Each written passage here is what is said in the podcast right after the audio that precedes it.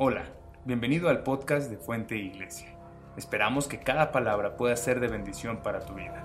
Si quieres dejarnos alguna duda o comentario, no olvides dar clic en nuestra página de Facebook y si tienes algún comentario puedes dejarnos un inbox. Que tengas un excelente día, que Dios te bendiga. ¿Por qué no pones su mano en su corazón y vamos a orar este tiempo? Padre, Gracias te, doy, Padre, por este tiempo que me permites estar. Señor, gracias por este tercer servicio. Señor, gracias por la oportunidad que nos das de compartir tu palabra, de saber, Señor, cosas hermosas están sucediendo, Señor, en nuestra iglesia. Y te doy las gracias por este tercer servicio, por cada familia, por cada mujer, por cada hombre, por cada joven. Oro, Señor, que tu mano esté sobre sus vidas, que tú les bendigas, Señor, que esta enseñanza puede ser una enseñanza que venga a cambiar, Señor, la manera como vemos en nuestro futuro, como vemos el futuro de nuestros hijos, Señor, y lo creemos, que el futuro es grande, que el futuro es glorioso, que es un futuro que has diseñado, Señor, y así como lo has diseñado, Señor, queremos siempre estar expectantes de lo que tú estarás haciendo, Señor. Así que gracias te damos, Padre, en el nombre de Cristo Jesús. Amén. Amén, amén. Pues solo quiero darle un repaso porque esta es la segunda charla que tengo con usted de la serie, ¿cómo se llama la serie? Futuro, futuro. Hace 15 días hablé con usted que para poder creer en un futuro, para saber que Dios tiene un futuro hermoso para nosotros, necesitamos tener tres cosas. La primera es creer que hay un futuro para nosotros, creer en ese futuro, creer que Dios nos los ha dado, creer que va a suceder. A veces creemos más las cosas malas, creemos más las cosas que nos están pasando mal, que creer que Dios tiene un futuro para nosotros. Entonces, primero es creer que Dios tiene un futuro para nosotros. ¿Y cuántos creen que tu futuro es hermoso, que tu futuro es brillante? Más o menos, ok. Después de esta aplicación usted va a creerlo con toda su fe. Está bien. Punto número dos, dije que tenemos que hablar bien de nuestro futuro. A veces Dios nos da un futuro, un sueño, un anhelo. Eh, vamos a hacer algo, nuestra familia, yo voy a soñar con hacer algo, pero a veces hablamos mal de ese futuro porque no lo vemos. Entonces hablamos mal porque vemos nuestras circunstancias, hablamos solo nuestras circunstancias en vez de hablar que Dios tiene un futuro hermoso. Entonces voy a hablar que ese futuro llega, voy a orar que ese futuro eh, esposo llega a mi vida, voy a hablar que esa carrera va a ser increíble, voy a hablar que voy a tener el mejor negocio del mundo es hablar aún aunque no lo tengas. Y punto número tres, hablé que si vamos a creer por un futuro hermoso, que si vamos a hablar bien de ese futuro, punto número tres es que teníamos que comprometernos. Diga conmigo compromiso. Comprometernos con nuestro futuro. ¿Qué es el compromiso? Encierra muchas cosas, disciplina, lealtad, obediencia seguridad. Compromiso es ser leal. Entonces cuando usted es comprometido con su futuro, usted no lo va a cambiar por cualquier cosa. Podrán muchos ofrecerle cosas, pero usted nunca cambiará su futuro. ¿Por qué? Porque usted está comprometido que si Dios le dio ese futuro, Dios va a ser fiel para cumplirlo. Así es que yo le hago la pregunta esta tarde, ¿cuántos de ustedes están comprometidos con el futuro que Dios quiere traer a tu vida? ¿Sí? Y yo quiero hoy hablar este segundo tema de futuro, es el futuro para nuestros hijos. Diga, futuro para nuestros hijos. Y la pregunta, ¿cuántos de acá somos papás? ¿Cuántos de acá tenemos hijos? Levante la mano bien en alto. Bien en alto. Wow, increíble. Ahora, la otra pregunta. Porque hay algunos, ah, chale, la, la, predicación ya no va a ser para mí porque no soy mamá. No. ¿Cuántos de aquí ni conoces a tu esposa, ni tienes novia o novio, pero algún día lo tendrás y algún día te casarás y tendrás hijos? Así es que tú también algún día vas a tener hijos. Levanta la mano que vas a creer que algún día vas a tener hijos. A ver, todos los jóvenes, Jóvenes, ¿algún día vas a tener hijos? Vamos, vamos. ¿Cuántos? ¿Tres? ¿Cinco? Amén, aleluya. Está Así como tus pastores marcaron la línea, tú también, ¿ok? Entonces, esta predicación es para todos. No importa si hoy eres joven o si hoy ya eres mamá, yo quiero animarte a que tomes, tengo un montonal de versículos, muchos versículos que en particular mi esposo y yo hemos orado por la vida de nuestros hijos y seguimos orando estos versículos. Y yo creo que si Dios es fiel para darnos versículos que nos vengan a retar para ver que el futuro que Dios tiene para nuestros hijos es hermoso, yo creo que Dios no tiene favoritos, yo creo que Dios nos lo quiere dar para que podamos compartirlo y creerlo como familia. Amén. ¿Cuántos dicen, lo creemos? Hay algo que, que cuando hace siete años eh, tomamos la oportunidad de, bueno, va a ser siete años, pero eh, tomamos la oportunidad de, de, tomar el reto, la oportunidad de ser pastores. Una de las cosas que platicamos con Pastor Felipe y Judy era de que queríamos escuchar por qué Dios les había mandado a México, por qué ellos necesitaban poner o por qué sintieron el deseo de poner la iglesia fuente. Y entonces hablando y conociendo eh, esa parte que no queríamos cambiar la esencia de lo que Dios había traído para la iglesia.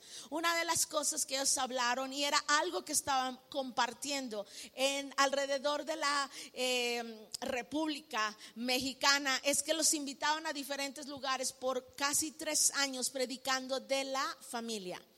Cuando predicaron de la familia, llegaron a Puebla y fue cuando llegaron acá a Puebla a predicar de la familia y sabían que se tenían que establecer en Puebla y que Dios les había llamado a estar en Puebla. Y una de las cosas que nos dijeron era eso, que Dios había dado algo hermoso fuente y que era la familia. Y si no podemos hacer ministerio si nuestra familia no está bien. Y entonces hoy yo quiero retarte a través de esta enseñanza. Hay un futuro hermoso para tus hijos. Ahora, no importa si hoy tú tienes niños de tres meses, diez meses, diez años, veinte años, cuarenta años. El futuro que Dios tiene para tus hijos es glorioso. Solo juntos tenemos que aprender, juntos tenemos que creerle a Dios, juntos tenemos que decir que Dios dice para mis hijos, para tomarlo como medicina, para tomarlo como una, un libro que no solo va a ser un libro, sino va a ser un manual de vida, cómo orar, cómo creer. ¿Está bien? Entonces yo quiero compartirte muchos versículos, así es que saca tu libreta, saca tu smartphone o tu celular, tu, lo que tengas o tu Biblia y podamos apuntarlo, porque estoy convencida que Dios va a hablarnos.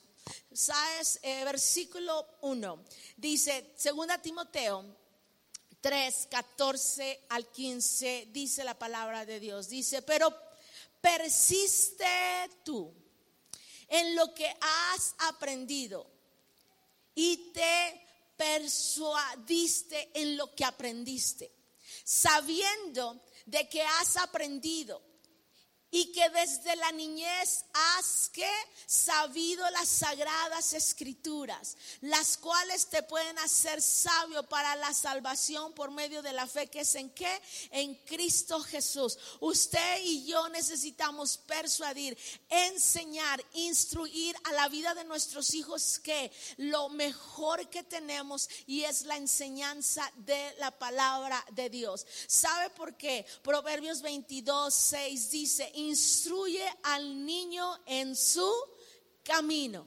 Y aun cuando fuere que viejo, no se apartará del camino que tú le instruiste, del camino que tú les mostraste. Ahora, a mí me encanta siempre cuando hablo en cuestión de familia, me encanta ver ese versículo que dice que nuestros hijos son como saetas en manos de valientes. Yo soy un valiente que Dios me ha dado cinco saetas, cinco flechas, y yo tengo que ver en dónde voy a direccionar esas flechas para darle dirección y esa dirección lo lleve a su camino. Usted y yo tenemos que conocer que el hijo que Dios me dio no me lo dio para que sea un hijo común, un hijo ordinario. Dios te dio desde el momento que aceptaste a Cristo un hijo, porque ese hijo va a cambiar tu generación. Ese hijo va a venir a romper moldes generacionales.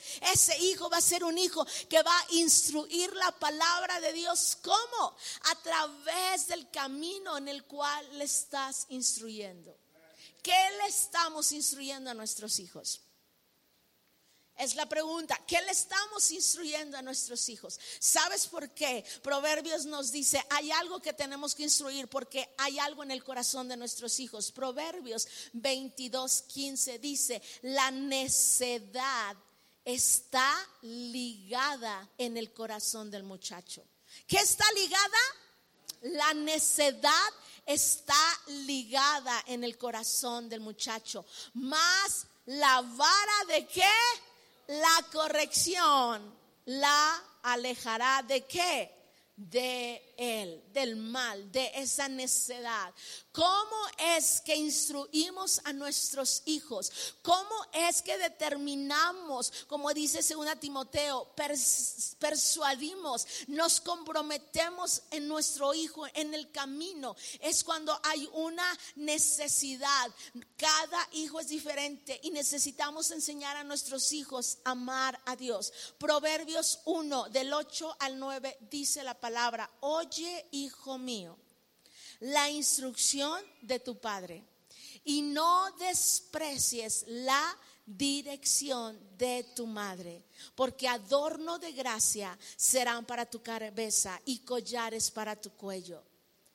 Hay una necesidad en esta generación, hay una necesidad en nuestros hijos que se levanten padres que puedan instruir a nuestros hijos conforme al corazón, que podamos instruirles, que podamos mostrarles la dirección. ¿Qué dirección le estás mostrando a la vida de tus hijos? Joven, lo que hoy tú hagas será el futuro que algún día tendrás de tus hijos. La dirección que hoy tú tomes será la dirección que algún día tus hijos estarán ahí. ¿Qué dirección estamos llevando? Hay algo que me encanta, es en Deuteronomio 6, 7, dice, y estas palabras que yo hoy te mando estarán sobre tu corazón y la, la repetirás a quién? A tus hijos. Hablarás de ellas en dónde? En tu casa. Andando por dónde? El camino al acostarte y al levantarte. ¿Cómo es que vamos a instruir? ¿Cómo es que vamos a hacer esa e, ese valiente y vamos a tener esas flechas, esas saetas para direccionar la vida de nuestros hijos a través de lo que tú le instruyes en casa? ¿De lo que qué iglesia? En casa. A veces dejamos la mejor educación afuera la dejamos en el Netflix, la dejamos en el YouTube, la dejamos con los amigos, la dejamos con personas, cuando la responsabilidad principal de instruir, de corregir, de enseñar, de quitar esa necedad el corazón de tus hijos es en casa. Diga conmigo, en casa. ¿Por qué en casa? Porque hay versículos que me apasionan y que me hacen a mí responsable de saber que si yo no instruyo, que si yo no muestro con cariño, con amor, que si uno, una saeta, una flecha se quiere eh, mover de la dirección, yo tengo que ser valiente para rediccionarla. Yo tengo que ser valiente para decirle por ahí no es. ¿Por qué? Porque yo sé que tú tienes un futuro y sabes, me encanta. Yo quiero que subrayes estos dos versículos versículos que para nosotros han sido la fe que tenemos en Dios para la vida de nuestros hijos. Salmo 112, 2. Salmo 112, 2 dice, su descendencia será poderosa en dónde? O sea, ¿cuál descendencia será poderosa en el reino de los cielos cuando tu hijo ya esté arriba? No, dice, su descendencia será que poderosa. ¿En dónde? Aquí en la tierra. Y dice, la generación de los rectos será bendita.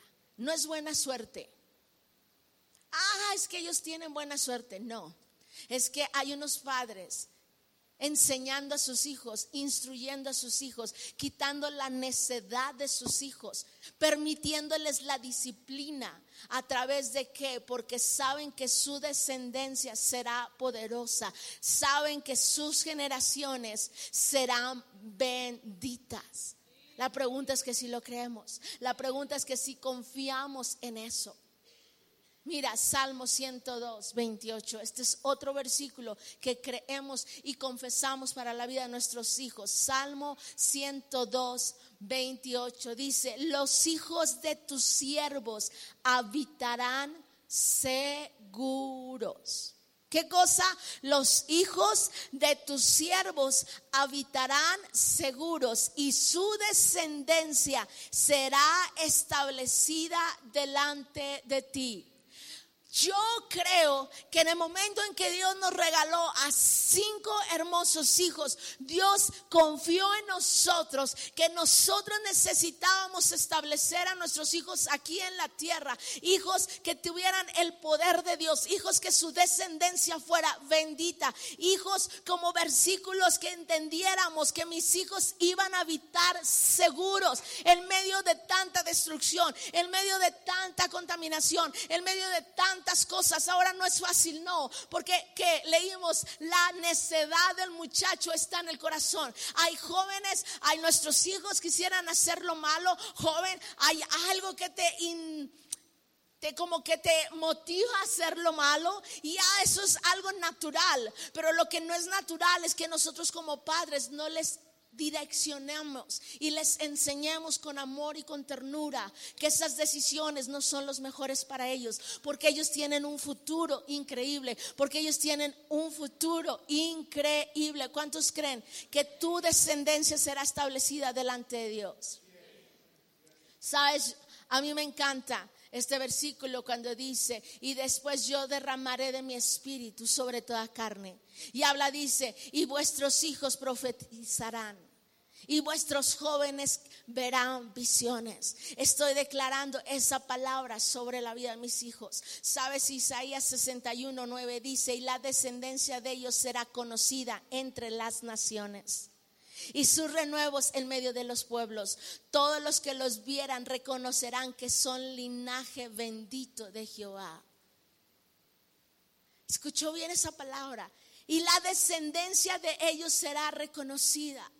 Tú tienes que tener una perspectiva, tú tienes que tener un estándar bien alto de que tus hijos van a hacer algo grande en su vida, no por los errores que están haciendo, no por los errores que cometieron, no por las fallas que están haciendo ahora, sino porque te tienen a ti para instruirles, para caminar, para ir con ellos. Si la regaron, que se levanten y vamos y confiar en ellos.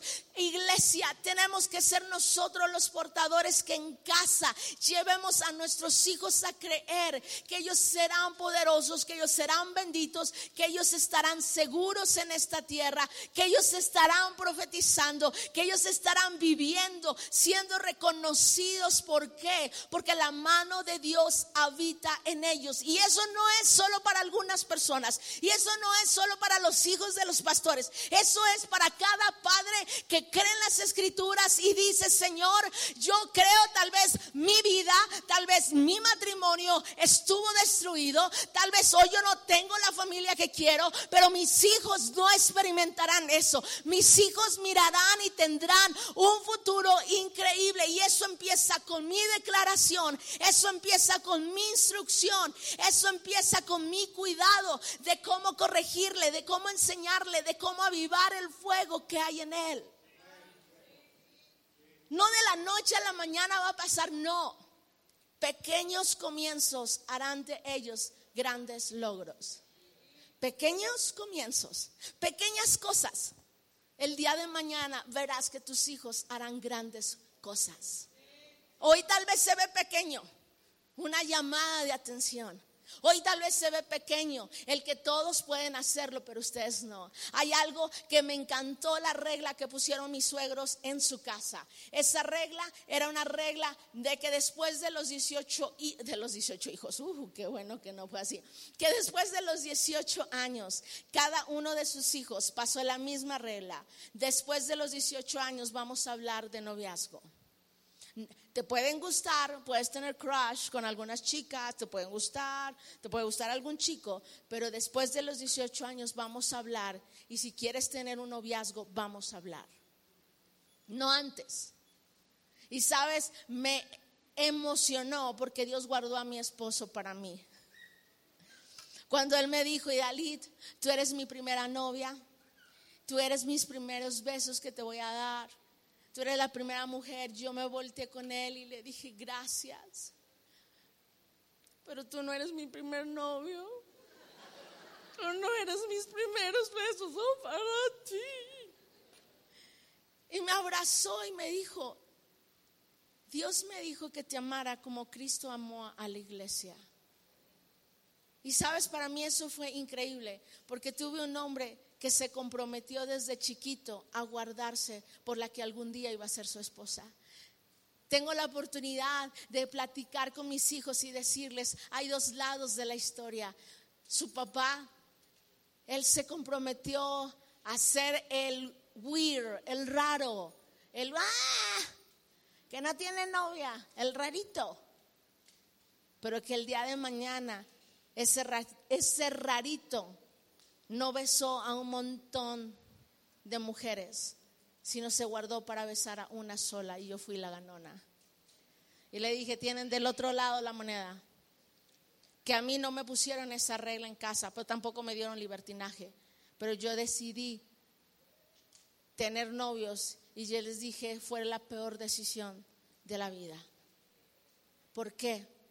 Porque ahora que estoy de este lado, me encanta escuchar cómo mi esposo me dijo, me guardé para ti, me enamoré de ti antes de haberte conocido yo. ¿Qué hice para merecer tanto, hombre, Dios mío?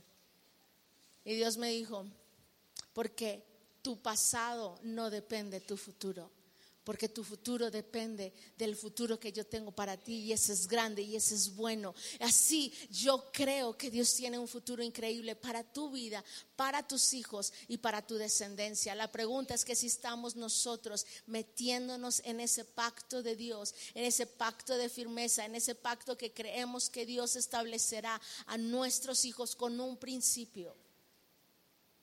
¿Sabes? Te voy a dar primer punto para que tú veas tu futuro con lo que Dios quiere darte para el día de mañana tener tus hijos, sea hoy o sea en un futuro. Punto número uno, por favor, debes llevar a tus hijos a que tengan un conocimiento de quién es Dios, no de una religión. Le podemos enseñar a nuestros hijos una religión, pero nunca un conocimiento de quién es Dios.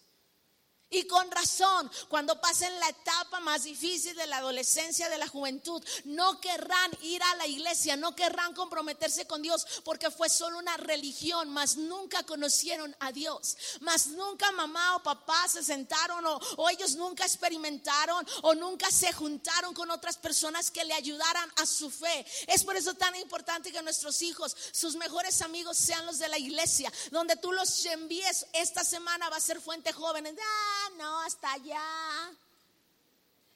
Ah, pero ¿qué tal inviertes en llevar a tus hijos a su eh, deporte favorito? ¿En dónde está tu balance? El día de mañana, donde inviertas la vida de tus hijos, será el resultado de la vida de tus hijos que inviertan ellos en su vida. Si tú y yo necesitamos establecer que ellos conozcan, tengan un conocimiento quién es Dios. ¿Sabes? Ese, ese conocimiento de Dios se enseña en casa. ¿En dónde se enseña? En casa. Ah, no, pues ahí en Fuente Kids que te enseñan de quién es Dios. Oh, allá con jóvenes, no. Cuando tú les enseñas quién es Dios, ese conocimiento de un buen padre es porque tú estás siendo un buen padre. Cuando tú les enseñas que estás conociendo a Dios como un Dios que cuida y que protege, tú estás enseñando a tus hijos cómo tú cuidas y proteges a tu esposa. Cuando tú estás enseñando a tus hijos cómo para ti es primero la familia, es que tú llegas a casa y te incluyes con ellos, pasas tiempo con ellos. Tu mayor ejemplo, tu mayor mayor momento de enseñarles a tus hijos es con tu ejemplo. ¿Qué ejemplo estamos enseñando a nuestros hijos?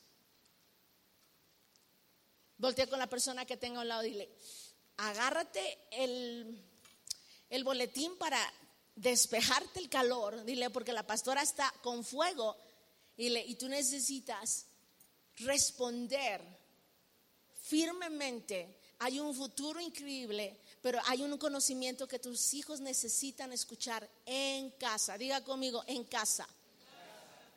El beneficio del conocimiento en la vida de tus hijos va a ser que ellos lleven una vida, ¿sabes de qué? De compromiso a Dios.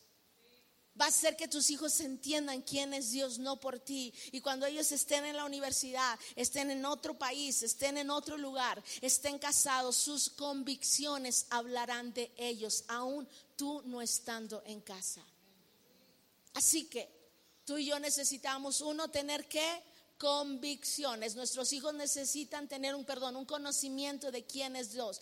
Dios, perdón. Dos, tú necesitas enseñar a tus hijos algunos principios. Sabes como algunos principios te los voy a decir, orar a Dios y que ore tu hijo por guianza. Orar y que lo ore por la guianza a su vida.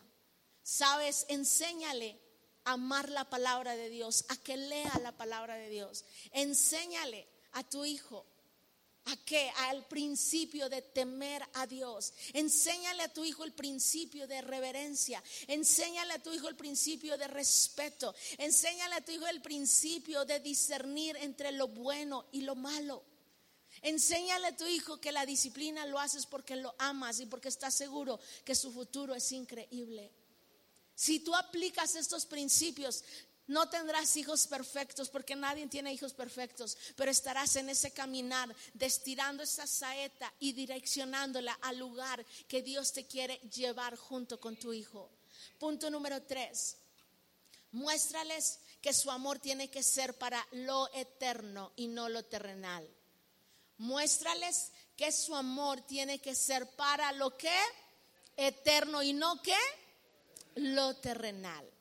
Sabes, es padre, es padre disfrutar, es padre vivir la vida, es padre que tus hijos les encante eh, una buena comida, que les encante unos buenos zapatos, que les encante buenas cosas. Pero lo más hermoso es que cuando a tus hijos les encanta lo eterno, amar a Dios, pasar tiempo con Dios, eh, estar tocando un instrumento. Sabes, yo quiero compartir algo que nosotros decidimos hace años.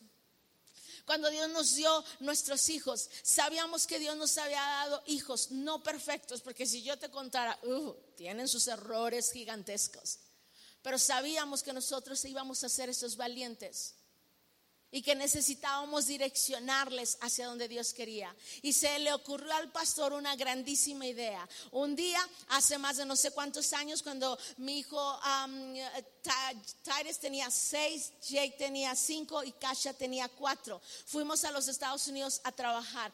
Todavía no éramos, creo, ni pastores principales, estábamos en el ministerio de jóvenes. Fuimos para allá a comprar instrumentos. ¿Por qué? Porque el pastor dijo, yo creo que mis hijos tienen que amar a Dios, tienen que aprender a amar, a alabar a Dios y en eso voy a invertir.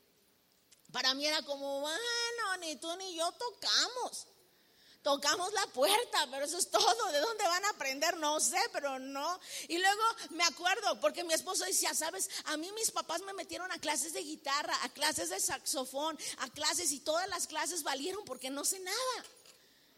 Y entonces él se animó, dijo, pues igual y le invertimos y si no será su llamado ese, pero invertimos en lo eterno. Y entonces fue la primera compra, nos fuimos, trabajamos el verano y lo que todo lo que ganamos en ese tiempo de verano, compramos literalmente lo que hoy mis hijos tienen en casa, sus instrumentos, bueno, y aparte ellos ya se han comprado con su dinero más instrumentos, pero fue la primera inversión que decidimos, vamos a creer el futuro de mi hijo hijo no depende de las circunstancias, no depende de lo que están hoy sintiendo en su corazón, depende del futuro que Dios ya predestinó para ellos. Y yo y tenemos que ser esas saetas, tenemos que ser esas personas de llevarlos. No fue fácil, no. ¿Sabes? Porque era invertir, era sábado tras sábado traerles a este lugar a que aprendieran un instrumento. Eran nuestros únicos en ese entonces sábado, nuestros días de descanso. Y esos días los ocupábamos para traerlos. Llegaba momentos en la casa que se escuchaba como ahorita unos videos te voy a poner horrible. Decías, Dios mío, ¿cuándo van a aprender? que era así, y la guitarraza y el piano y los gritos. Y era,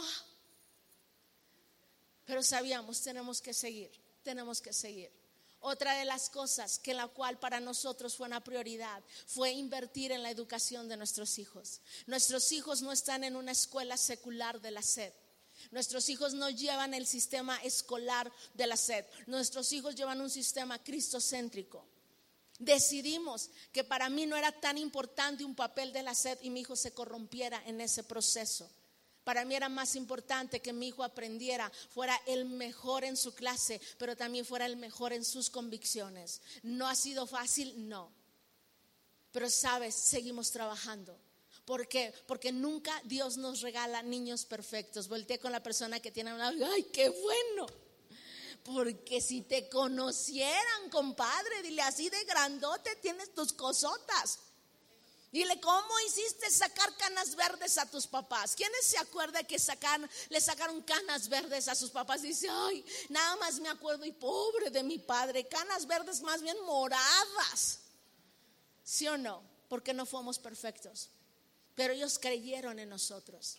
Aún a pesar de su ignorancia, aún a pesar de sus malas decisiones, ellos sabían que tú ibas a tener un futuro hermoso conociendo de Dios o no conociendo de Dios. Pero ahora que tú y yo conocemos de Dios, ahora que tú y yo venimos a la iglesia y no nada más venimos a sentarnos y aguantarnos el calor del servicio de las de este, de la una de la tarde, que está cañón, ¿sí o no? Y eso que ya pusimos un montonal de, de ah, ventiladores y todavía se siente el calor.